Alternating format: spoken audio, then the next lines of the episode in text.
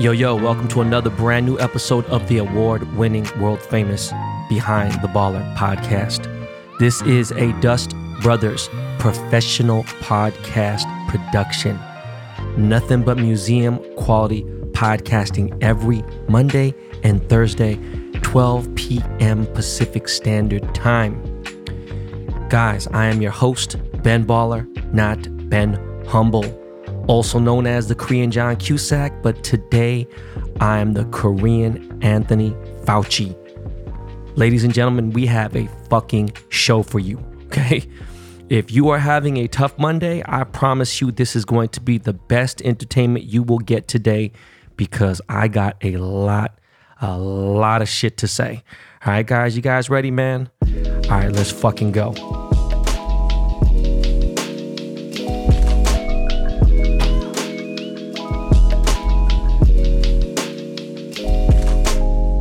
We have a very special interview today. Um, we have an entrepreneur, Brian Berber, founder of the Deadstock sneaker app. And he's not only smart and rich, he's Filipino. Okay. What does that mean? It means a lot because I back my Asians, you know what I'm saying? So just make sure that you download the Deadstock app if you fuck with sneakers and shit. Go ahead. I was introduced to this dude from my pade, my bro Jeff, who owns Riff. So definitely, you know, download that app. But guys, let's get right into the shit, okay? Like right deep into the toilet, okay? Like Drano. Like fuck Drano. What the fuck's the other thing? We're, we're literally like a plunger. We're going right deep, okay? Look, I think 18 years of age is quite young, okay? And in the last 20 or so years, I think 18, the age 18 is not really a great measurement for naming, labeling somebody an adult. Okay, that's what I'm trying to say. Okay. When I was 18, I was all over the place.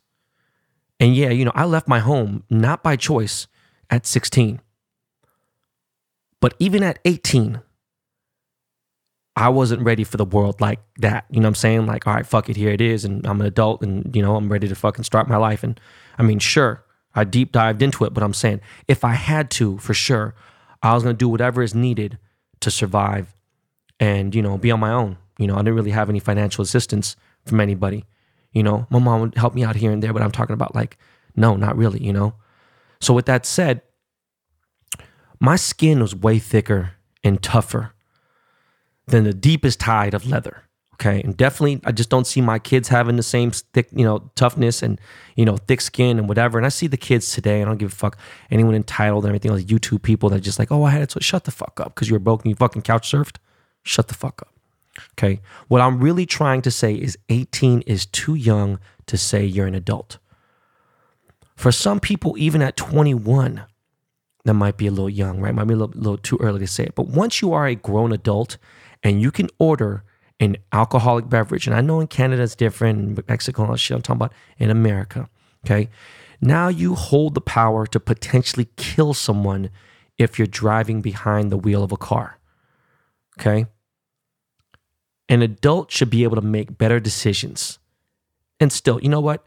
You see people in the Midwest or like in Alabama or fucking different areas or whatever, not necessarily the major areas where you would think that they would grow up, but people grow up a lot faster. People have kids faster in like fucking, I don't know, Tennessee or like in fucking Colorado or some shit, right? What I'm getting at is, you know, there's a lot of shit that holds people back. They're sheltered. But now, what I'm trying to get at is even smart adults, my age, a little younger than me, 30s, whatever, they fuck up. Okay. And now some people are like, what the fuck is Ben talking about? What I'm trying to say is, after a certain age, there is nobody left to blame when you are an adult. Because what I'm about to say right now has got me so fucked up that I've been wanting to record this show for the last, I mean, I've been just dying inside. It's been, there's so many different fucking things that are going through my body right now, but this is one of them. And this man that I'm about to talk about was a dear friend of mine.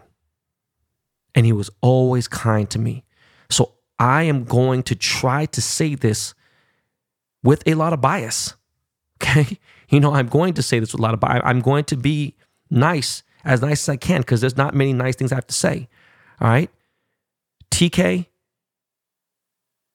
Terry Kennedy, AKA Compton Ass Terry. I love you, bro. Okay. You are so talented. You are so blessed. You are a young black man, good looking. You have two beautiful daughters. What the fuck went wrong, bro? Okay. I wish your grandma was still alive because she kept you like in check. She kept you in order, bro, with that tough love. Your grandma was hard, you know? She was really a, a great human. She was there for you, you know, and she really was like your only guidance. I know that. But, bruh, what the fuck went wrong? How? Why? I wish this was in video. If you guys could see, I have goosebumps all over my body. I know we just talked last month and we reconnected and been talking a little bit, and it sounded like you were in good spirits. I could tell like you were anxious and you were like, you know what I'm saying? Like you were trying to prove that you're a good dude and everything and whatever. And it's been a minute. And I'd heard some stories of you doing like cryptic videos on the internet, gang banging on the internet, talking crazy shit, talking like making threats or whatever it may be. And look, I, I didn't even watch him because I don't want to see that side of you, right?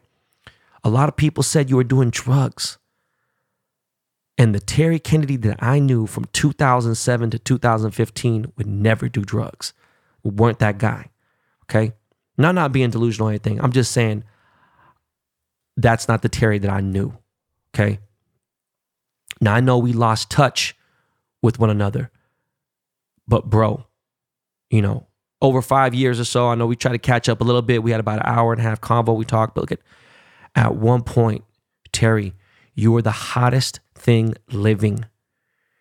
You were signed to BBC.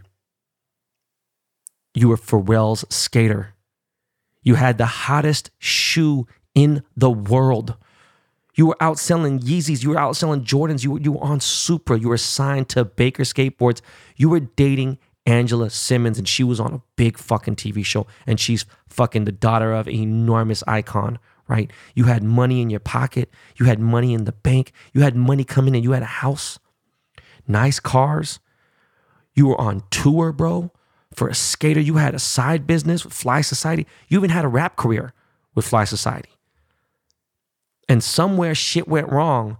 I don't know, I guess in the last couple years. And I don't know if it was your grandma's passing, you know? I'm sure that was some of it, right? But bro, there's zero excuse. You are father to two young girls who need you.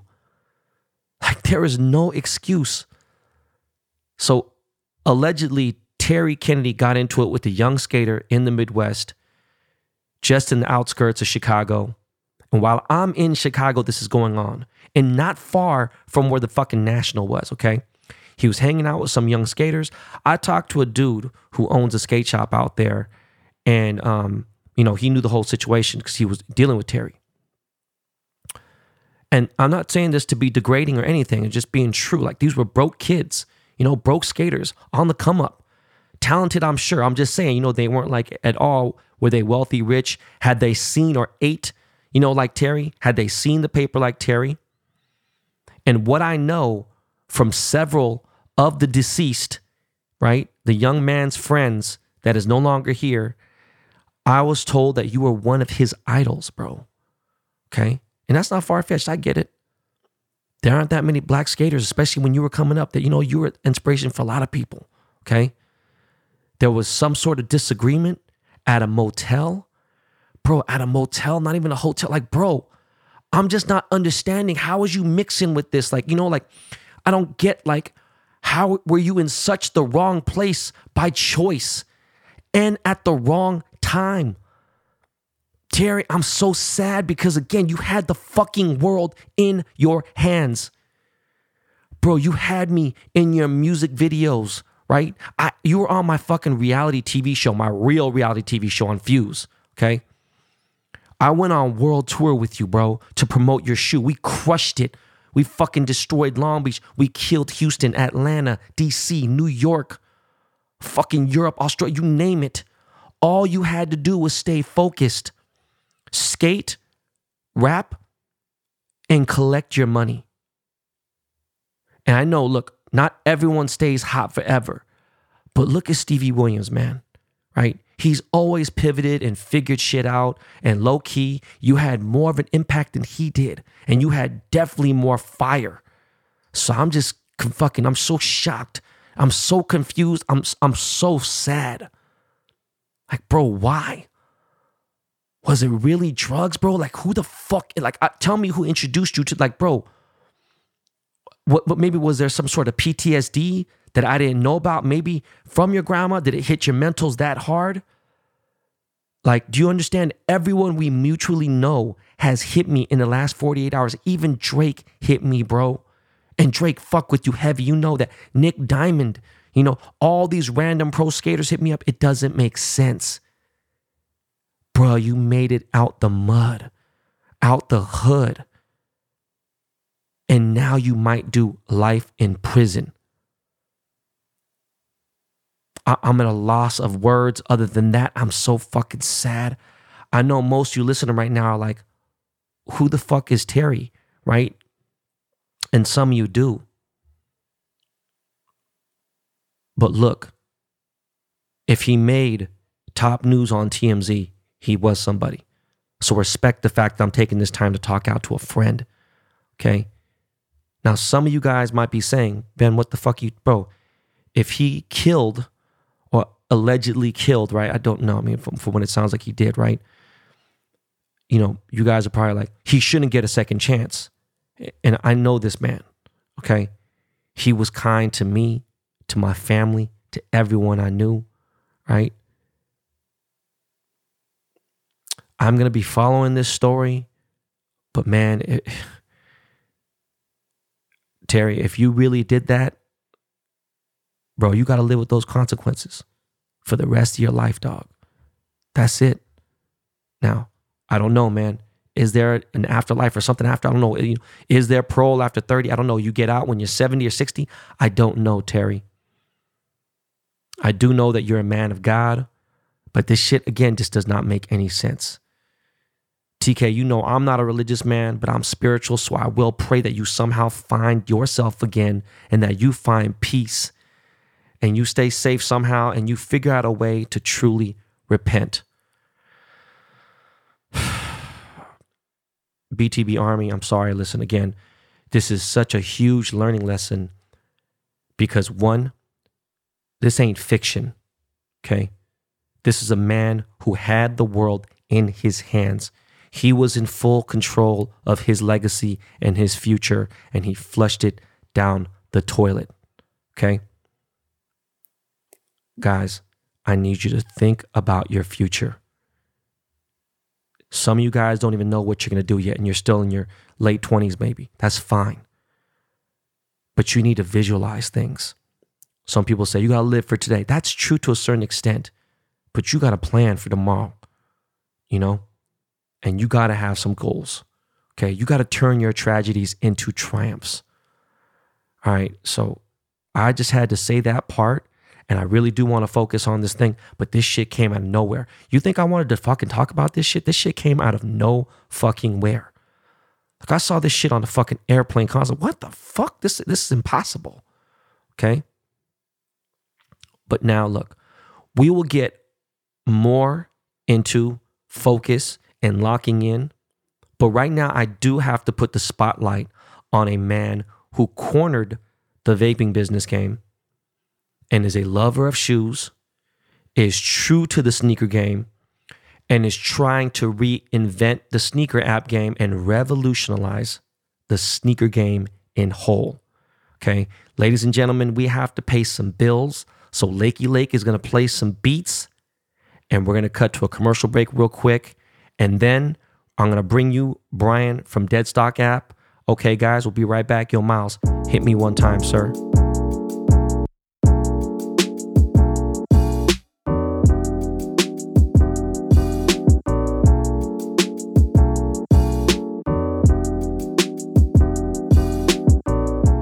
You've got to get your grillable goods from moinkbox.com. Moinkbox delivers grass fed and grass finished beef and lamb, pastured pork and chicken, and wild caught Alaskan salmon direct to your door, helping family farms become financially independent outside of big agriculture. Their animals are raised outdoors, their fish swim wild in the ocean, and Moink meat is free of antibiotics, hormones, sugar, and all the other junk you find prepackaged in the meat aisle. Sign up at moinkbox.com slash baller to get a year of bacon for free. And then pick what meats you want delivered with your first box. Change what you get each month and cancel any time. Perfect for parties and at home dinner dates, Moink was founded by an eighth generation farmer who was featured on Shark Tank. Host Kevin O'Leary says it's the best bacon he's ever tasted, and I agree, it's delicious. And Jamie Siminoff, creator of the Ring video doorbell, invested in Moink. Join the Moink movement today. Go to moinkbox.com slash baller right now, and listeners to this show get free bacon for a year. That's one year of the best bacon you'll ever taste, but for a limited time. Spelled M O I N K box.com slash baller. That's moinkbox.com slash baller. What's good, BTB Army? Yo, we have a special episode today. It's real crazy because 200 fucking episodes and I never talked about sneakers like, or I never had a sneaker dude on here. Didn't have like my Pade Jeff or nothing like that at all. It's just really weird, right? Didn't have my boy Domaney from from a uh, Flight Club who actually, you know, was vintage kicks back in the day, and any of the Nike Talk NT dudes, nothing. And of all fucking people, randomly meet somebody through my boy Jeff and uh, he's here on the podcast today. We got my boy Brian Berber uh, from Deadstock app. Brian, what's good, bro? Yo, what's happening? So, bro, okay, Filipino, which I had no idea, especially when I saw the last name. You know, I didn't know that's Let's a good go. thing. So, Pinoy, all right, all love. You got an app in a crazy world where people take L's every day on the sneakers app and people are mad about this, that, and a third. And there's StockX. And, you know, every day it's fuck this app, fuck that app. And then they still use it okay, so bro, so you're starting a sneaker app, or you, I'm sorry, he's launched a sneaker app. It is live. You download it now. It is called Deadstock app. Bro, what is Deadstock? All right, so Deadstock is the next generation sneaker and streetwear app available on iOS, Android, and the web. Um, we basically use a ton of technology behind it, including blockchain, NFC tags, and uh, we're here to just revolutionize the sneaker industry. Hold on, bro. So you will probably be the first sneaker app to accept uh, crypto then. We could be. We will be the first marketplace that offers buy sell trade. So basically, ongoing. What we want to do for the trade aspect is be the first place for like people like have Yu-Gi-Oh cards, any types of cards, memorabilia to trade uh, item for item with cash up or down. Oh shit! Yeah, and okay. we also we're also tied to blockchain, so we could do NFTs at a later time. We could do uh, we can accept crypto payments. We're using one of the top 20 coins on Coin Market Cap right now. Breaking news, I'll tell you this right on the Ben Baller podcast is we are using VeChain as a supply chain. So basically, how we're revolutionizing the sneaker community and authenticity and bringing it to the highest level it's ever been is we have the first photo ledger paired on immutable ledger on blockchain. So basically, how this happens is an item comes into our office, it gets authenticated.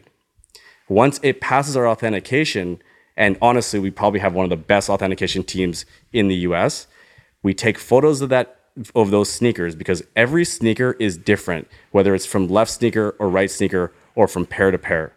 And what we do is we load data, which is photos of your actual sneakers, onto blockchain. And when you scan our NFC chip, the ledger shows up it's like having um, like a certificate of authenticity with an actual picture for the item. Oh shit. Okay. Okay. So that's a good thing. So you're thinking about the future. Yeah. Um well, so is this a global app or is it only going to be US only for right now? Right now we have three warehouses, LA, Queens, New York, and Atlanta, Georgia. But the second, obviously because of the pandemic, the second that the borders open in Europe or Asia, our passports are ready and my team is ready to go and open warehouses there. Okay, what about Mexico and Canada? Canada, we're already doing that. Mexico, we're already doing that. Um, that's North America is uh, is fully covered. We can so basically we can ship worldwide from LA, New York, or Atlanta, but we won't have uh, sellers items from abroad come to come to the states yet because it's too expensive. Okay. Yeah. So, what made you want to start an app? Like, what were you doing before all of this? Oh, it's, it's crazy. So I had signed a lease. Okay, so I'm going to tell you a story. I'm I'm shopping in WeHo, right? So I'm going to like Beverly, Rodeo, Fairfax, Melrose. I'm just shopping for clothes, right? So I'm walking through these stores. This is pre-pandemic, and and I roll into this one shop three doors down from Supreme, and like through the window I see a cactus plant flea market hoodie that I'm interested in. So I, I pop in, and I notice that there's a small Felice sign on the top of it. So I go into the store, I buy this hoodie, right? And I'm talking to this fool. I'm like, yo, like, is this place for lease? And he's like, yeah, I'm, I'm gonna lease it upstairs. In my head, I'm like, I don't want the upstairs. I want this whole damn store. Right. So I already know it's for lease, and I know this guy's not doing well because based on his product out there, like everything was just bare minimum, right? So, anyways, long story short, I leave the spot. I, I hit up my realtor and I'm like, yo, please figure out who the, the landlord is for this place, right? Because the photo, like the Felice sign didn't really have like a representative, right? So, anyways, long story short, my realtor finds a person who owns it. We get paired to a realtor and we get a contract started with my lawyer. And so this is before the app. Like my plan wasn't to do an app like Trying to open an actual brick and mortar store. brick and mortar store, three doors down from Supreme on the left hand side. Like the right side of Fairfax in the Mecca, like you're playing the game. It's crazy. Anyways, so so like I was saying, we get a contract together. I pay this guy 200 G's. First last month rent with damage deposit. This guy is supposed to have the rights to sublease this location oh man. dude. So I give this guy 200 bands and I'm fighting for it for like four months. Then Mark from Illest, I'm talking to Mark like late night. I'm like, yo, Mark, like, I don't know. Do you know these guys? And he's just, he's like, yeah, like, uh, let me, let me find out. So I think he calls, he calls Ben Hundreds. Okay. So he calls up Ben Hundreds. He's like, yo, like, because Ben has real estate on Fairfax, right? trust me, I know and Ben he's since- deep. He's deep on Fairfax. So Mark calls Ben. Ben knows this guy, and he's like, "Dude, this guy like we there's a California law, right, where you Yeah. can push a guy to judgment in like 15 days." So my lawyers are pressing. We know all this real estate. We know everything about this one dude, and he's just like dodging us right now. So uh, Mark gets on the phone with Ben, calls up this dude. Next day, money's in my account. And to this day, like that guy, shady as shit. So basically, what I did is like Let's put him on blast, bro. Who is it? ah, JMR Realty. Do you know what JMR Realty is? Nah, man. Uh, for those of you who know, you obviously know me and Ben and Bobby. Uh, I helped out the hundreds before they even fucking had a store or a business. Period. Yeah. Uh, me, DJ AM, and uh, DJ Homicide are big parts of that. He said when he says Mark from Illest, he's talking about Mark Arcenal, who's on the show early on, over a year, way before the pandemic, when he came on the show with Van Culture. But me and Mark Arcenal have been friends for almost 20 years as well. That's random shit. Okay, so you're gonna open a store and then you didn't. What were you doing before opening a store? I have. I still have one of the largest vaping companies in the U.S. Oh, nice. Yeah. So um, I have everything from real estate. I, I mean, I've been an entrepreneur for over like 18 years. I look like I'm 20, but I'm 36. Okay. And so, so, you, like, so you have I- like uh, like vape juice and all that stuff. I have vape juices. I've designed flavors for a lot of the brands. Um, I have a co-packing business that packs for like like bottles, so you could do like CBD. You can do. Any Have you ever used uh, sea salt technology before? Yeah. I, I, well, not sea salt. I, I've done like just nic salt. Okay. No, I'm just saying because you know that's I used to own a huge cannabis vape company. Okay, so let me ask you a question, man. So how do you plan on attacking? You know, because bro, it's there's so much saturation. The thing is, there really isn't. Yeah. But there is. Like even I had a friend of mine who had an app. I forgot what the fuck it was called. I feel so bad. My boy Kamar. He's actually a really smart dude. He had an app that kind of had a little, you know, little success. He had some people behind it. He had some angel money. He had some VC money. Don't know what happened. I forgot what. I feel so embarrassed because I know the dude. You know what the biggest problem in a lot of these businesses is? Is they're overfunded. A lot of people think that like just because you get get angel investing off the start, that it's going to be successful. The problem is it's like giving someone money that doesn't know what to do with it. Like if you have no track record of making money and then you get an investment, it's not going to make your life easier in business. What's going to separate you from StockX, from Goat? Does Flight Club even have online? Uh, they have They do. online, but do they have an app? They, I don't believe they have an app No. Okay. Yeah. So, so what separates you from any competitor in the sneaker game?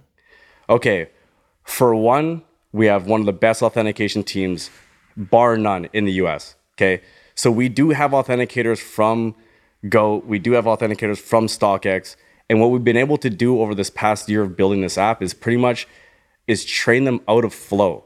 So normally when you get trained as an authenticator, you're like shadowing someone as sneakers pop through and they're authenticating, right? You don't really get a chance to sit with and get these touches with all these sneakers. So we built that really well.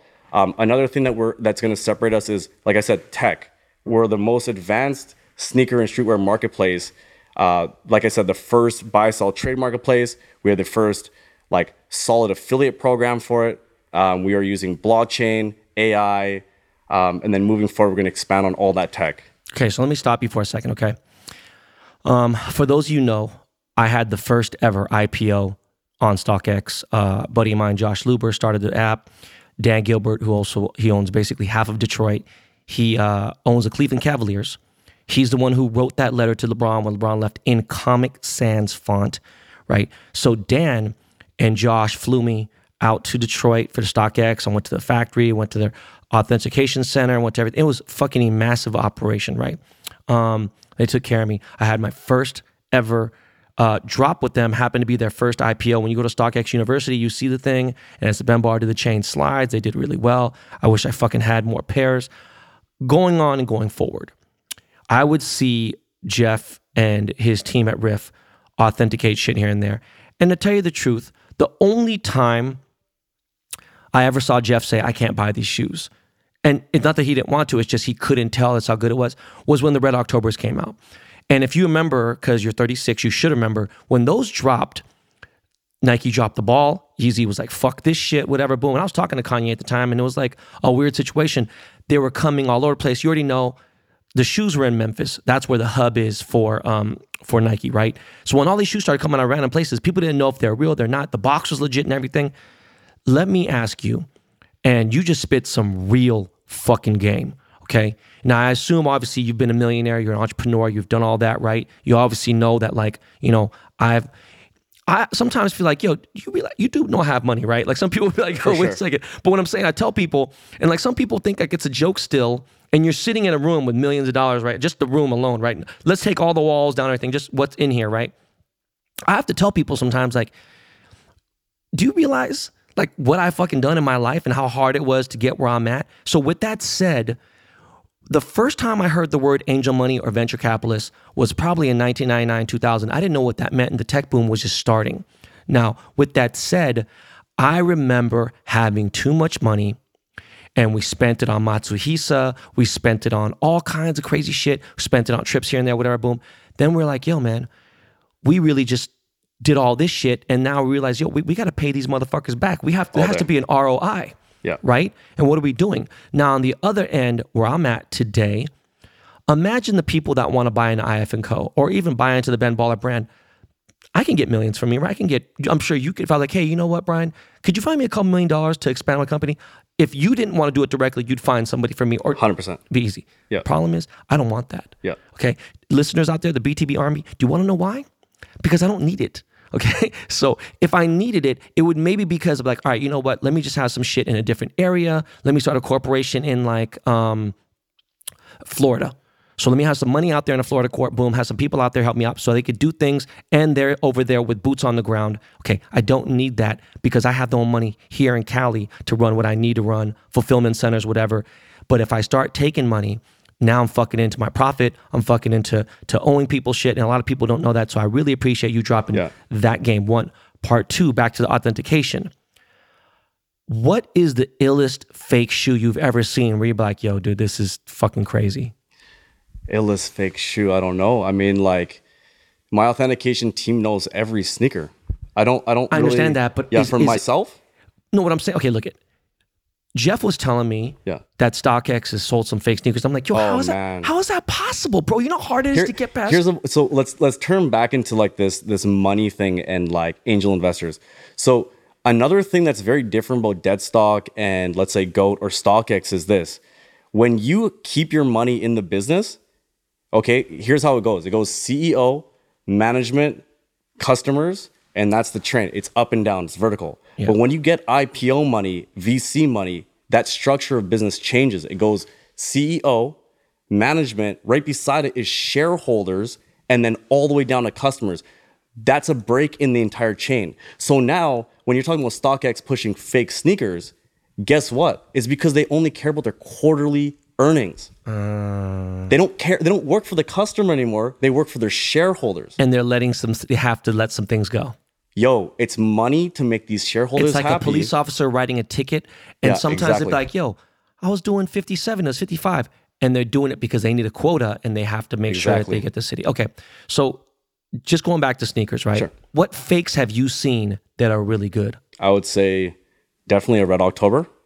That's definitely something. Um, Are they Union getting- are they- ones? are they Union getting- ones, man. Are Union they, ones. are yeah. they getting that good, dude? A hundred percent. Fakers, the people who are faking stuff are, are always know what doesn't pass in, let's say, check check or something, right? Right. So they know that that that one thing that failed is what they have to improve on. So Yeah. they're consistently changing, and that's the that's the thing with fakes, and that's the reason that uh, like a photo ledger makes the most sense is you can identify that exact sneaker based on a photo. So a thread sticking out, a pattern on the actual sneaker, a scratch on the midsole, all those types of things. Like essentially, in order to fake that sneaker, they would have to figure out what's on my NFC tag, somehow pair it to our blockchain, and then fake that fake sneaker to make it look like the actual fake that's the real that's on the tag. this guy Brian is ahead of the game, man.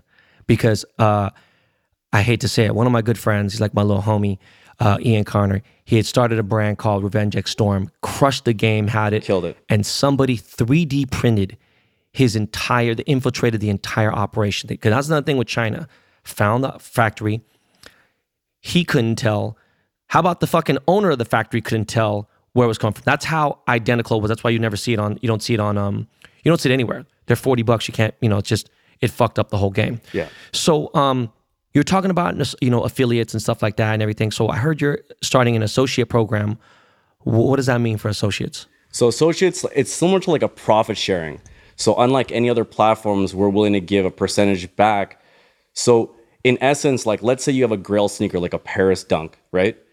And instead of you just listening it on an app like StockX Goat on Deadstock, you'll have tens of thousands of people trying to get the commission for that sale. So instead of you, uh, the buyer, randomly seeing that sneaker on the site, they're now being sold it by 10,000 people. And that's a big difference. Being sold something or randomly stumbling upon something are two different ways of selling. This is going to increase the cash flow for our sellers, turn their money over because they are small businesses, so they can go buy more product to list onto Deadstock to make more money faster. And gives them an incentive. Exactly. Look at that. Look, Yeah. everyone else is out for themselves. He's out for the people. 100%. Okay. Yep. So look, let's talk about your little background for a second, right? Sure. Like, what was the per- first pair of sneakers you ever brought? honestly, like I grew up a skater, so I was in the DC shoe, Etnies, uh, Lakai, S area, more so DC. And then, as we all know, like if you've been in the sneaker industry for a long time, since like dial-up modem, eBay days, you know that when SBs came out, it was a huge separation between like selling out, and remaining a skater, and then rocking SBs because Nike came out of nowhere and just started putting million dollar checks in front of your favorite skater, and you had to you had to figure out if you wanted to be like a corporation, like sell your soul, or still be a hardcore skater. So that that I, I'd have to say my first sneakers that I love were like DC shoes. What's the most you've ever actually spent on a sneaker? My second pair of Paris Dunks I bought for thirty thousand. Jesus Christ, bro. Yo, last list is ninety eight five. fuck. I think I paid. I don't think I paid more than 300 to 250 for mine. I bought two pairs for like three, like I think I bought two pairs for like five or six hundred bucks. Yeah. and I had them when they dropped, and um, I wore one pair they still were probably a 9798 NDS. Like it was, Yeah. it's crazy. Did you ever wait in line for, to sneaker shops? Like, would you ever go to like stores and wait in lines and stuff? Oh man, I, I I got in shit so many times. My parents one time, uh, my my dad's side of the family's in New York, so we went out there. They were like, "Yo, like we're gonna go visit your grandma," right? I got in shit. I got in shit. So like whatever. So like okay, cool. I'm just getting out of the city. I went to New York. My parents fucking left me there. They took my passport and flew back to Canada, and I was stuck there the whole summer, bro. I had the whole summer lined up, like, and it was just because I got in shit. But yeah, that's like I was skating, and and then um, yeah, I would, I would, go in lines all the time, man. Like Supreme Supreme lines, hot dog water, something like hot dog water for two days. New York, L.A. All day, yeah. I mean, that was that was a definite time in sneaker culture, right? no, definitely that was the culture, you know. Yeah. So, what do you think about the sneaker culture now? Like, what honestly, just to be honest, I mean, bro, if it's fucked up, it's fucked up. You know, Yo, I love it. It might be fucked up to some people, like that people are just paying astronomical, you know, amounts of money for a Paris dunk, but like, or that the, everyone's reselling like they're like it's like I was reading this article where someone was kind of making a comparison of like girls doing nails. It's like guys are now just selling sneakers and all the girls are doing nails. Like everyone seems like they're selling sneakers, but it's great. Like for me, I feel like I feel that's a great thing. Like more sneakerheads, more sneaker culture, more more art, more everything, man. Like why not? and you had no idea about my my history in the sneaker game Dude, and then the, and here- selling here- game. Here's the thing: is like I have a disconnect because I was in Canada. If I grew up in LA, it'd be a different story. A bro, I had people disconnect. people Yeah. in people in fucking Canada, Japan. Every, bro, I had the world record breaking highest sneaker auction ever in history. Like, I beat the Michael Jordan Katrina auction, bro. This was like 04. You know, I had the. I mean, did you know I was a collector though, like a serious level collector? Yeah, I knew you were serious self a collector for sure. But Yeah. I, I didn't know to what extent. But the thing is, is like I was still like very stuck in like not selling out to Nike, even though I was on Nike Talk and I was, you know, moving Air Maxes and Air Force Ones because that's what was in back in the day. No one can say that there was ones and all these things were reselling. Like it was really SBs, uh, Air, Air Maxes, Maxes was the shit, especially on Nike Talk. you know? 100%, 100%. especially in Canada. Yeah, hundred percent. It was there was a disconnect there where where like I was a reseller on eBay, like dial up modem days, um, and I was in and out like through different businesses and like there was a point where like sneakers weren't selling well at that time. Yeah. and you lose interest because there was a point money. there was a point in time definitely from like 05 to like 09 where you just didn't see shit even to like maybe 2010 or something it was just like There's there, been there was a there was a Yeah. dead area and then when it came out, it just like I'm, i can't even you know what's crazy is i would see people wear dunks like in 08 09 didn't even know why they were wearing them hundred percent. and I was a big part of pushing that dunk culture early. And now it's back again right now, which is crazy. I remember when the SB started kind of coming back, and I remember Ian Connor was a big part of that. And I was like, I wish you guys even. f- I'm like, you know what? Fuck, it. it's not even worth my time telling people. You know, people like, oh, you always been involved in everything. No, motherfucker, I was there. You was not there. You know. And then like Bari, my boy who owns VLONE, um, he's part of our family, our Og family and stuff. And he was like, you know, he's such a young dude. He's he's very young. People think that Bari's like in his 30s or 40s. He's really, really young. You know, Bari's barely like 26 now or something, 27. He's 22, having a huge brand. And he started doing some very deep research. And a couple other people, Sean Witherspoon, other people started doing deep, deep research. And when they found out I was part of the Blue House, that that fuck like it fucked him up. And I think he looked at me differently. I was like, damn, Ben's just not a dickhead, drives Rolls Royce and has, you know, money, whatever. He's a jeweler. They understood at that point, okay, Ben knows James Jebbia. Ben knows these people. He knows Eddie Cruz. So it was a different thing, you know. Um, by the way, you do know that I designed the, the Sean Witherspoon Air Max. I do. I know. I know you had a part in that. hundred percent. Yeah. Okay, so did you ever have a, a dream or a wish or any aspiration to like create a shoe, like to to collab or make a shoe, like I mean, I don't think anyone hasn't. right? like if you've been in that culture that long like 100% you've thought of of who you want to collaborate with or what kind of sneaker you'd want to work on So what would uh, it be? What sh- if you could do any shoe right now, and it'd be the the dead stock shoe? What would it be?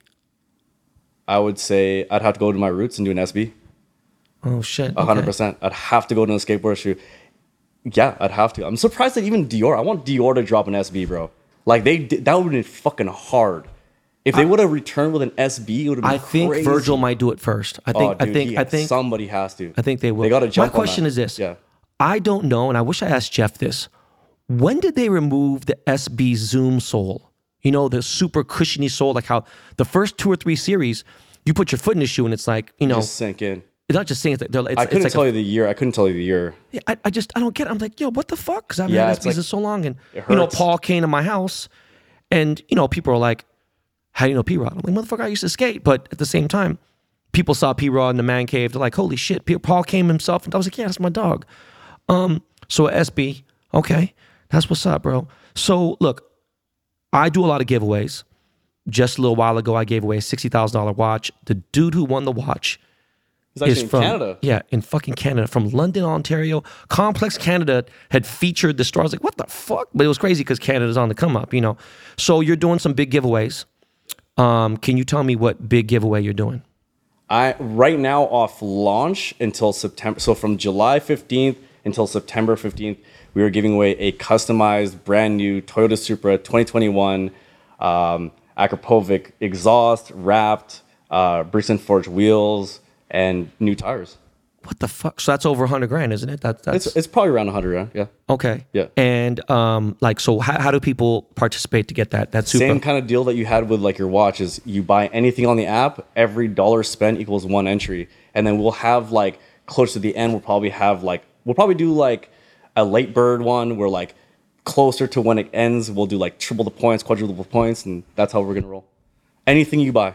Holy shit. You guys hear that? Listen, Deadstock app is giving away approximately a $100,000 Toyota Supra. If you guys understand the car culture, anybody in the JDM world understand. He said Brixton Forged. There's a lot of bullshit wheels out there. Brixton is not one of those bullshit companies. I put Brixton up there with HRE. Um, I know that ANRKY is popular here and there, but they're like on that ADV1 wave. Very, very high end wheels. Akrapovic exhaust, European. They've always had really good exhaust. They do exhaust for Ducatis all the way down to Porsches and everything else. That is fucking crazy, But bro. what's but what's even crazier is the giveaway we're gonna do uh, right after that. I'm, I'm gonna give away my 2018 Lamborghini Performante TT. Jesus Christ. So when is that going to happen? That's gonna happen right after September 15th. Okay, so you definitely have to download this app because he's about to give away a Performante. Guys, retail price on this was 390 so you know and the car's gone up because the car game is crazy they're not ever making a Performante ever again you know that was it so that is the fact you know what I say a lot of bad things about Lamborghini and I feel bad because they unfollowed me on Instagram right and I own let's just say I own 7 to 10 Lamborghinis in the last 15 years or so. Let me say that's the only car I didn't own because the doors don't go up, and I do regret it because it's probably the best driving car that they actually have. That is fucking nuts. Okay, so where do you foresee dead stock will be in five years, and where do you want to be in the next five years? Deadstock will be uh, a global force in five years. Uh, probably over 10 warehouses, Asia, Europe, every just ca- everywhere. Like just we're just gonna have at least 10 warehouses around the world. Um, shipping centers everywhere. Probably over a thousand employees by then, um, and a billion dollar company. Okay. Yep. Do you plan on having a brick and mortar store at any given moment, just forever, just to have one? Fuck it. Yeah, hundred percent. I think I think like vertically integrating through the business is probably one of the smart things. It's like there are already drop off zones for StockX Goat, so having a store just makes sense. I mean, look, going into a store, there's something nostalgic about like that's why you know I go to RIF here and there. There's something nostalgic about seeing it in your hands. You know, seeing 100%. that boom, having that whole shopping experience, seeing all the accessories laid out. It's much different than viewing them as like a thumbnail on an app. It's just it's something about that. I agree. Right. So what else do you have besides sneakers on there? You did say trading cards and stuff, but are you going to be selling anything besides? Like, will you sell watches? Are you guys going to sell bear bricks? Are you guys going to sell other things on Dead Stock? Yeah, as long as it fits within uh, like the streetwear lifestyle, we'll definitely sell that. Oh, anything that is is any reach from from streetwear. If anyone likes sneakers and they like, let's say, you know, yeah, bear bricks, then it makes sense. that's fucking awesome, bro. Where? Let me ask you last question, bro. Where is your favorite place that you've been to to go shopping for sneakers? I would have to say, L.A. Oh my god, bro. I'm born. I was born and raised here, dog. I know, but I wasn't. That's the thing. Like I wasn't. So my perception of it is is completely different. I've always loved California. Yeah, no, I love Cali. I'm just gonna let you know right now, bro. LA's it, it's good, I'm sure, bro. Nothing will ever touch the Mecca, and the Mecca is Tokyo, bro. There's- It's, I was just thinking Japan right now. it's Uh, just- Harajuku, yeah. It's just a whole different level. And you guys know I've already said I could live there. I've been going to Tokyo for 25 years now. And um, just the food, I love everything about Tokyo, but they kill it. It's a different. I mean, everything that people are doing now, from even Domainy when he started Flight Club, when he started Vintage Kicks, all these other stores, RIF even, those are all derived from Japanese reselling. That's where they started it. Yeah. You know what I'm saying? So, yo, Brian, dude, thank you very much for coming on the show. Can you tell people where to find you, where to find Deadstock app? Like, give me all the call out shit. All right. Deadstock app will, is available on iOS, Android, and the web. Um, our website is www.deadstock.co and download the app. All right, the app is called Deadstock, Deadstock. app, right? Just Deadstock. And what what's uh, the Instagram and the YouTube page? IG is deadstock.app, app, and then uh, our Facebook is Deadstock LA, and then our YouTube is just Deadstock. Okay. Well, beautiful. So listen, um, you guys, make sure you join the Deadstock Associate Program that is available because the app is available now, live as of this recording. Look, he is putting money back in your pocket. You could go reuse that and put it back into the app. Buy sneakers, sell sneakers, make money, buy sneakers for free because when I say for free, look, when you make a profit on a sneaker and you go back and put it back in a sneaker, you're helping the culture and you're also putting money back in your pocket and you're also putting fresh kicks on your feet. The app is available now as we speak. Yo, Brian, is there anything else you want to say before we go off? No, uh, thank you so much for having me, though, man. I appreciate it. Hey, man, I'm really happy to have you as my first sneakerhead dude on here. And congrats on deadstock.app. Uh, make sure you follow the dude. And yo, Miles, can you throw on some Lakey Lake real quick? And let's get into some, uh, yeah, there it is. That's my shit right there. Yeah, yeah, there we go. Okay, we'll be right back, y'all.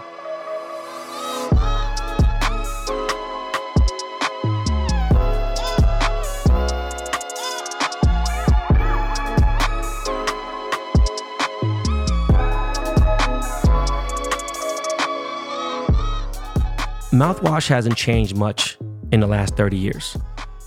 The bottles are still big and bulky, made from a ton of plastic and filled with mostly water. Thankfully, the oral care experts at Quip are bringing your rinse into the 21st century, giving you more of the ingredients you need and less of the stuff you can get from your faucet. Quip's new refillable mouthwash kills bad breath germs and helps prevent cavities by pairing their four times concentrated formula with a sleek, refillable dispenser you won't want to hide under your sink. Quip's rinse has no alcohol or artificial colors, and the dispenser's compact footprint fits any bathroom, big or small. Head to quip.com slash code right now, and you can get $5 off a mouthwash starter kit. That's $5 off a mouthwash starter kit at getquip.com slash code. Spelled G E T Q U I P dot com slash C O D E.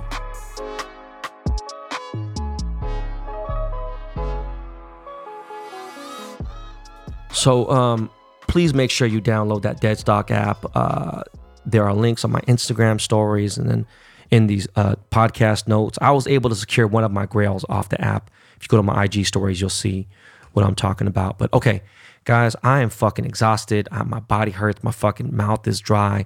No cap. I am anxiety ridden still. Okay. I had a hell of a week in Chicago and now I'm low key shook. All right. I took a COVID rapid antigen test as soon as I landed at LAX on Saturday afternoon. And I also took a PCR test just to make extra sure. But I wanted to know within 15, 20 minutes if I had COVID. Because I was careful. I wore a mask. Even though you saw me with pictures without a mask, trust me, I put the motherfucker back up immediately after I finished taking a picture. But I might have slipped up a little bit, okay? I get it. You know, no money is worth you know, risking my family's health and everything else. There's a duty I had to do. This was planned here and there, whatever. Boom. It was just, you know, it was a decision. I was like, hey, man, I'm going to go in and do what I got to do and try to be as safe as I can. So, PCR test was negative. anti-test. I mean, the antigen test immediately was negative, so that's a good thing right now, right? But I'm on my way in 45 minutes to get another final antigen test done, and if that comes back positive, then I'm gonna have to probably quarantine. I don't want to be in the man cave. I'm just gonna go get a hotel and stay there for a few days and figure it out and monitor the shit. I'll obviously, you know, um, document everything, let you guys know, be fully transparent. But if it comes back negative within 20 minutes, I will be rejoined with my family. I've been talking to them with the mask in the house here and there, but I'm sleeping in separate rooms. Um, I don't really have any symptoms currently. But guys, when you get anxiety as bad as I do, you can feel warm inside. You might feel like you have a fucking fever. You could have weird body aches. You can make yourself feel all types of fucking weird ways. You could think you have fucking every disease in the world. Okay your mind is, is the fucking the first thing you got to make sure strong, right? But my saturation levels are good. I'm at a 97 oxygen, 98, right? My chest does feel a little heavy, but I think that's just the panic and nervousness of my dumb hypochondriac ass. All right. So, anyways, Chicago was a fucking movie. All right. It was the, the fucking play, Chicago, right? It was all the way lit. Okay. Before I continue, I just must, I have to give many thanks to my ace, John Seif, who assisted me my entire trip in the Windy City. Now, Seif is a Chi Town native, and he is a friend of mine for just over a decade. So he's he's known me for a minute. You know what I'm saying? He's he's very intuitive. He's very, you know, and just he's smart sharp as a motherfucker, okay? He's actually known about me for two decades now, though, because he was on Nike Talk and all that shit and everything else. He is currently working for Kanye West and my bro, the legend, Chicago legend, John Monopoly, who started the whole motherfucking pyramid of all the Chicago great motherfuckers in the last 30 years, okay? But Seif is a fucking soldier. He held me down while working for fucking Ye and doing all that shit because there was supposed to be a private dinner um, I think on Thursday night we were supposed to go to, but you know, it got canceled. Yeah, still locked up in the fucking Mercedes Benz thing. And uh, my boy Seif is having a baby today, his second child. Okay. So congrats, bro. And if you do have the kid, God bless you. If you don't, I'm sure it's happening tomorrow, the day after, whatever. Thank you again, Seif. I owe you a million. You already know, bro. Okay. But yeah, the National was insane, right? It was a huge convention. Like if you've been to huge conventions in Vegas, wherever the fuck you go, Atlantic City, I don't know. But it was a, the typical huge fucking convention in Rosemont, Illinois, right? Um, in a convention center. What it showed me immediately is that Vegas Dwarf has no fucking clue what he's talking about because the sports card industry has not slowed down at all. In fact, it was in overdrive twin turbo mode. Okay I'm telling you, Rosemont, Illinois was fucking active as a motherfucker. And my meet and greet went excellent. Okay, guys, thank you for everyone who showed up. I am sorry to those who were told that it was, you know, that was it. And because I, I, was only supposed to be there for an hour, even though I was there for way longer than that. But they had to take the booth and line away, whatever, after a certain point. I get it. Look, that's love. Literally, on a national level. I appreciate everyone that, that waited to meet my ugly ass, right? Shout out to Blake Jameson and F. Dot and uh, Lauren Taylor. It's great to finally meet you guys. And uh, my dude, Naturel. Some of you guys are my Project 2020 fam, and some of you guys are newer and just my Project 70 fam. Uh, shout out to the entire top staff, my dude Jeff, my guy Mike, my bro Brandon, and the rest of the Topps team. So yeah, I sold everything I brought to the show except like one or two Kyle Lewis uh, silver Ben Baller autos. So if um, you're interested in a Kyle Lewis silver Ben Baller auto, hit my DM or email me because the bbdtc.com uh, site is down for right now. And uh, I wasn't aggressively putting out there. Everything else I brought to the show was gone. That was it. The price is right. It's on the low. Just hit me. Uh, but yeah, going to the national was an experience. It was my first time. It was a lot of people's first times, and it was fucking awesome.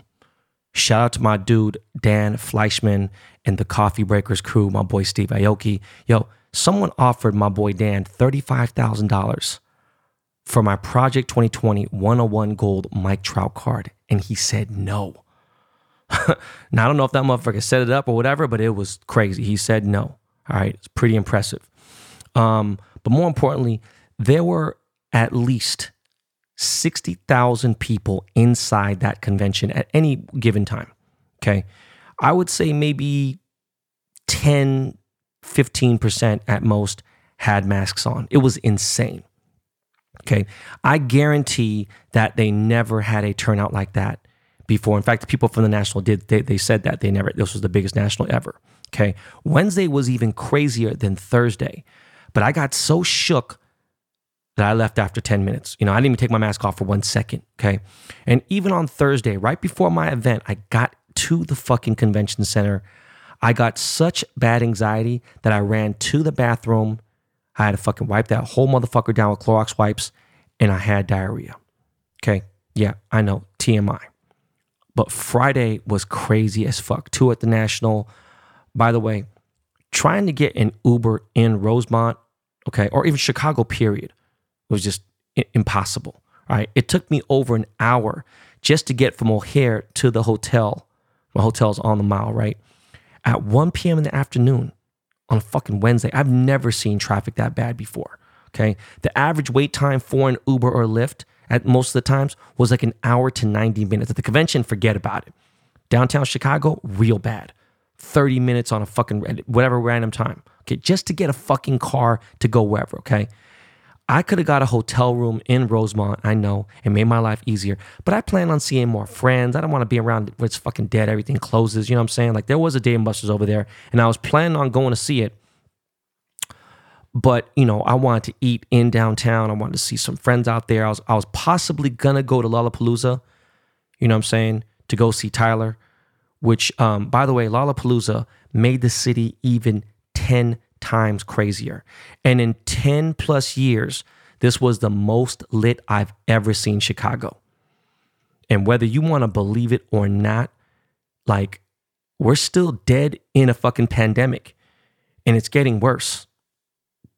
All right. Over 120,000 people filled Grant Park every day in Chicago for Lollapalooza and the streets were insane after the show ended. Like I was supposed to go see Tyler on Friday night, but I got really shook. I was like, man, fuck this. I declined. Like I don't give a fuck what kind of VIP, whatever. It just was crazy. But yo, can we talk about Chicago food real quick?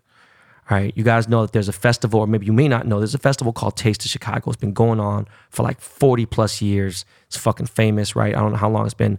They started that food festival wave. Okay. So I always eat good when I'm in Chicago. I don't fucking eat McDonald's or anything else, whatever. I'm just saying, I don't eat Chipotle and none of that shit. No franchise food unless it's like a local Chicago shit. All right. Now, on Wednesday night, though, I didn't feel like being outside or whatever. I was just tired. So I ordered some Postmates. I had some Harold's, you know what I'm saying? Them Harold's wings, some catfish with that famous Harold's mild sauce. Mm. Man, I know they got, they got Harold's here in LA, but it just ain't the same. Okay. Now, I personally like Buffalo Joe's and Evanston better, but that shit was too far. So, anyways, real quick, guys, two major restaurant alerts. One in Logan Square, that's this Greek spot called Andros Tavern. All right. This fucking spot had the best Greek food I've ever had anywhere in the world. Okay. It was flames all day.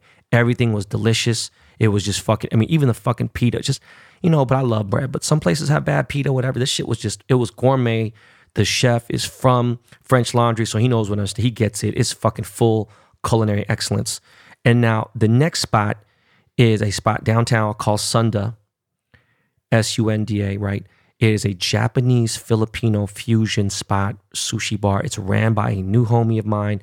He happened to know who I was. He said he was a fan, everything, whatever. But his name is Momo. Michael Momo. He's the head chef there. And bruh, he brought out just, I wasn't even hungry like that because I just, man, but he brought out this baller roll with truffle on it, fucking toro, gold flakes, caviar, crispy rice. Like this shit, I got like, man, okay. He broke out adobo fried rice and that shit was lit. Okay. He brought out crispy pata. Okay, if you are Filipino, you already know what the fuck crispy pata is. I can't even break it down to you. Shit is delicious. This fucking restaurant was fucking amazing. Okay. And Sunda also, they also own a club right down the street called Underground. And um, on the night that I was eating, Jack Harlow was performing at that spot with my boy Sheck Wes. But uh, I was like, fuck this, I'm washed. I called it early, but Seif and, and Momo and all them, they went over there to go see that shit. But those two de- those two spots I just named are definite must visit places in Chicago. And of course, I went and hit the OG RSVP gallery to show my bro Don C some love. Um, of course, they reciprocated with, with gifts. You know what I'm saying? It's just crazy how much Wicker Park and Logan Square has fucking gentrified. It's just crazy. Like it's just different. Okay. Guys, I love Chicago. Right. I was gonna have a pop-up, you know, and do it just nonchalant, but I hit my boy Joe Fresh Goods up too late, and he had something going on with my boy Anwar Carrots and um actually Freddie Gibbs as well. So I don't want to do like a bootleg little jump off just cause. And I was gonna do this this new uh, sneaker reseller spot. And I was like, nah, let me do it official next time. You know, definitely next time. Okay. So Saturday morning, I wake up and I read some terrible fucking news about another old friend of mine. This person I've known for way longer than TK, but uh, Gonzo is a famous rapper uh, from the young gangster rapper group Kausion. Caution with a K, right? Which was signed under Ice Cube. They had two hit songs. And uh, I had signed Gonzo to a solo record deal at Priority Records. Okay. And that was in 1996. So it's a long fucking time ago, right? 25 fucking years ago. He managed to finesse his life as a rapper. And uh, he was really smart, man. Really, you know, smart dude, good person. He was recently on a celebrity boxing match with uh, Boskoe 100. And uh, Gonzo was close to Tupac. In fact, Gonzo made my relationship with Pac better because, you know, they were so cool, right? And we were gonna go see Pac together. I remember he's like, yo, let's fly to see Pac, man. As soon as Pac got shot on that Friday, he was like, yo, let's go see him. Let's go see him. But I couldn't leave. Don't even remember what the fuck I was going on that week, but I remember the day he died. Obviously, I talked about it in the K-Town Hustle series. I was supposed to meet him the day he was actually pronounced dead. Anyways, Gonzo was gunned down in Seattle, of all places, okay, near a gas station. And when the ambulance picked him up, he was uh, DOA. So I just don't know what the fuck is going on. But uh, my condolences to his family, to his son. Uh, Gonzo was 45, gone way too soon. He sent me a DM, and I didn't even see it until I went to his page to see his last photo, and I decided to just go to messages. And he's like, "Yo, bro, I just did an interview with DJ Vlad." and or Vlad TV, whatever. And I just told him how legit we knew each other and, and the, extent of our relationship, yada yada, and just hope everything's all good. It's just fucking sad. I didn't see the message, man. You know, I don't know what the fuck is going on in the world, but people, please be safe. Life is a trip. Shit is just gone all the way mad, crazy. Okay. Now for some more bad news. Florida has broke the single day record for new COVID infections with over 21,000 cases, almost 22,000 cases, okay, for one fucking day. All right. They have more daily cases in the state of Florida than the entire country of Russia. Okay. Even the, the entire country of France in a single day does not have as many new cases as fucking Florida does. Okay. And I'm sure it's from Rolling Loud and all that shit, and that started it. Okay. But now Texas has, and I'm just sorry, jump into a different state now. Texas has more COVID deaths than New York State does. Great job, Texas. All right. You know, with the, with the fucking trying to block the mandates for masks because it's just fucking geniuses. Okay. I'm staying masked up and I'm following the rules. Uh, there's supposed to be a third vaccine shot from Pfizer that protects against the Delta variant. And guess what? I'm going to run to get that bitch as soon as I can. Okay. Like I'm I'm fucking dead ass here. I will literally stop everything I'm doing to grab that motherfucking shot. All right. My cousin was just saying at this point, everyone's just gonna get it. So fuck it. Now fuck you, Steve. I can't let that shit hit London. All right. I just can't.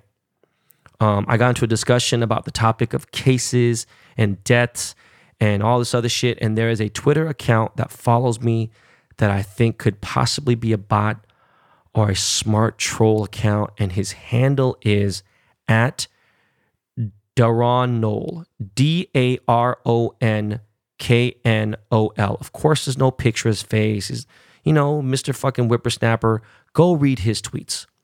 Okay. He's a super anti vaxxer.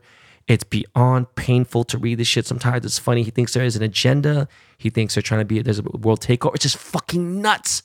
Okay. He really thinks that this is all an agenda for the government to take over our lives. Okay. Just read his timeline. It is fucking, it's funny. It's stupid. It's sad. He says he got three degrees, summa cum laude. Okay. Okay, Duran, Darren, what the fuck your name is. He also said there hasn't been one official single death from COVID in the world. COVID is like a flu. There's no way you die of something else. What, guys, I'm telling you. I know it's Monday, but please, people, like I want you to understand, people like this exist in the world. Fuck the news, fuck social media. Common sense is not so common, and he thinks he's so fucking smart. It's, it's insane. All right. There's also an eviction moratorium that ended yesterday. And that means a lot of states will be evicting families who are behind in rent. And um, a few of the major states like New York and California, they have a couple more months before they can evict. But this shit is like, unless Biden turns it over or whatever, it's sad. Have you guys, you live in LA, have you guys seen what's going on in Westwood by the federal building and by the Veterans Hospital? Like, I've never seen it this bad. Have you seen guys seen fucking Santa Monica, Venice Beach? Have you guys seen downtown? Have you guys seen fucking underneath every freeway from Hollywood to fucking Woodland Hills? It's just terrible. Okay. And it's going to get uglier. So I'm asking you guys be smart about life, work hard, you know, work at any means necessary. I'm being totally serious when I say this.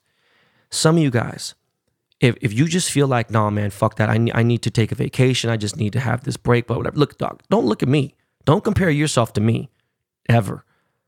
I'm saying I would not try to compare myself with Elon Musk or something, okay? If your mind being clear means more to you, right? And that means you, you need to go to Tulum or Bahamas to clear your head, right? And that's more important than paying rent or something important like your car or some shit, then okay.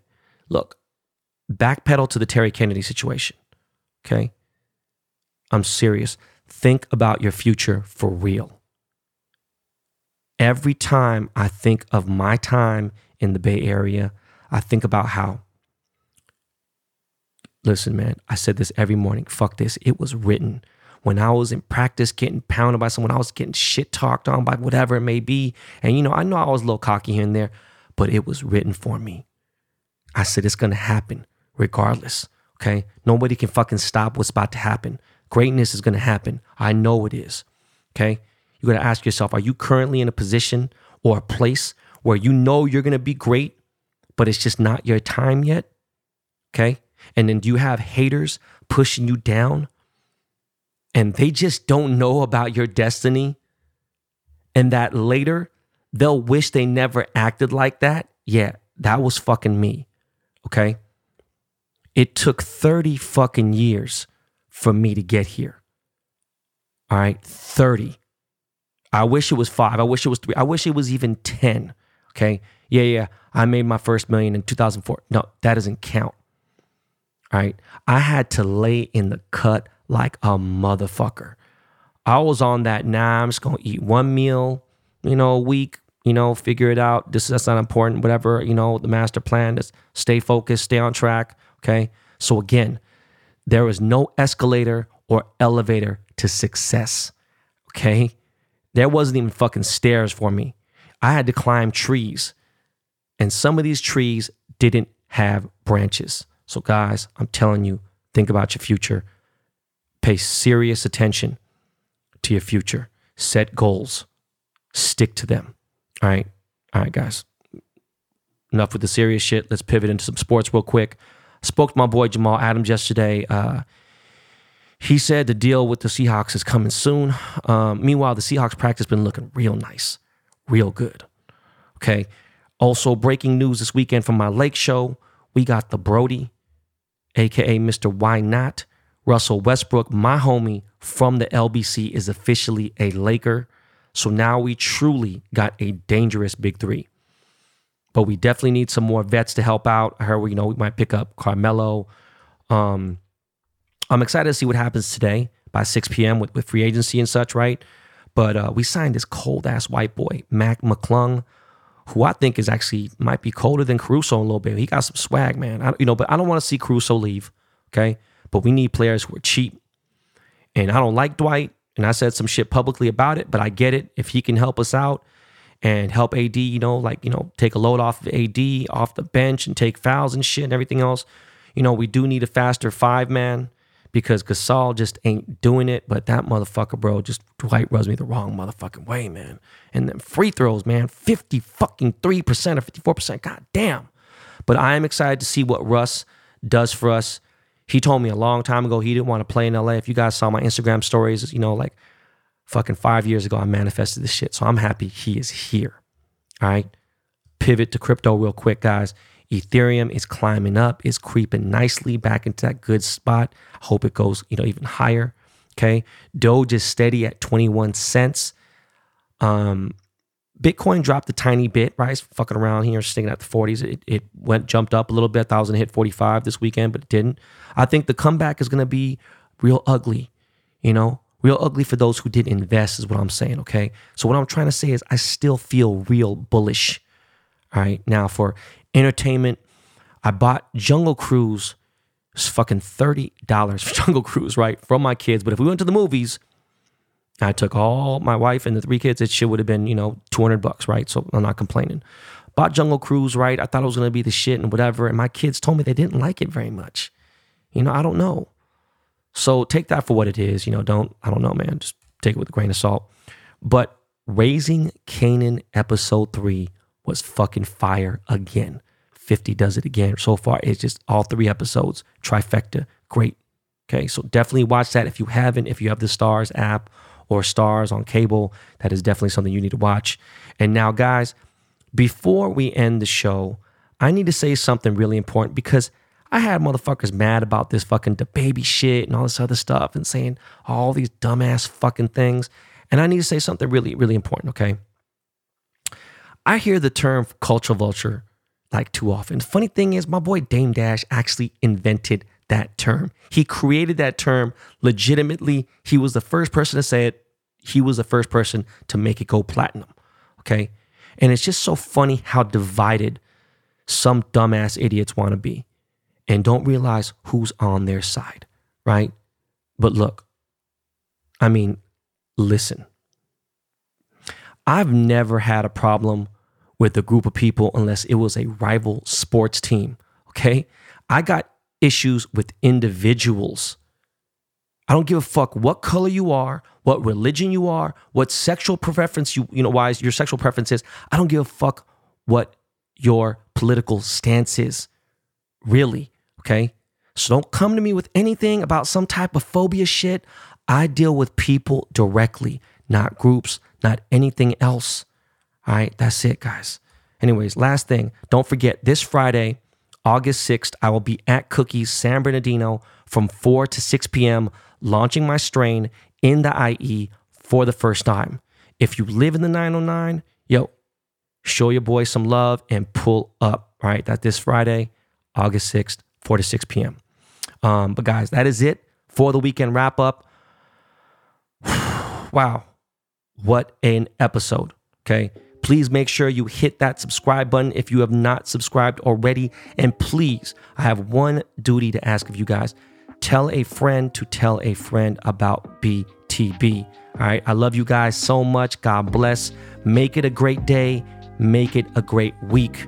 All right, y'all. I'm out. Peace.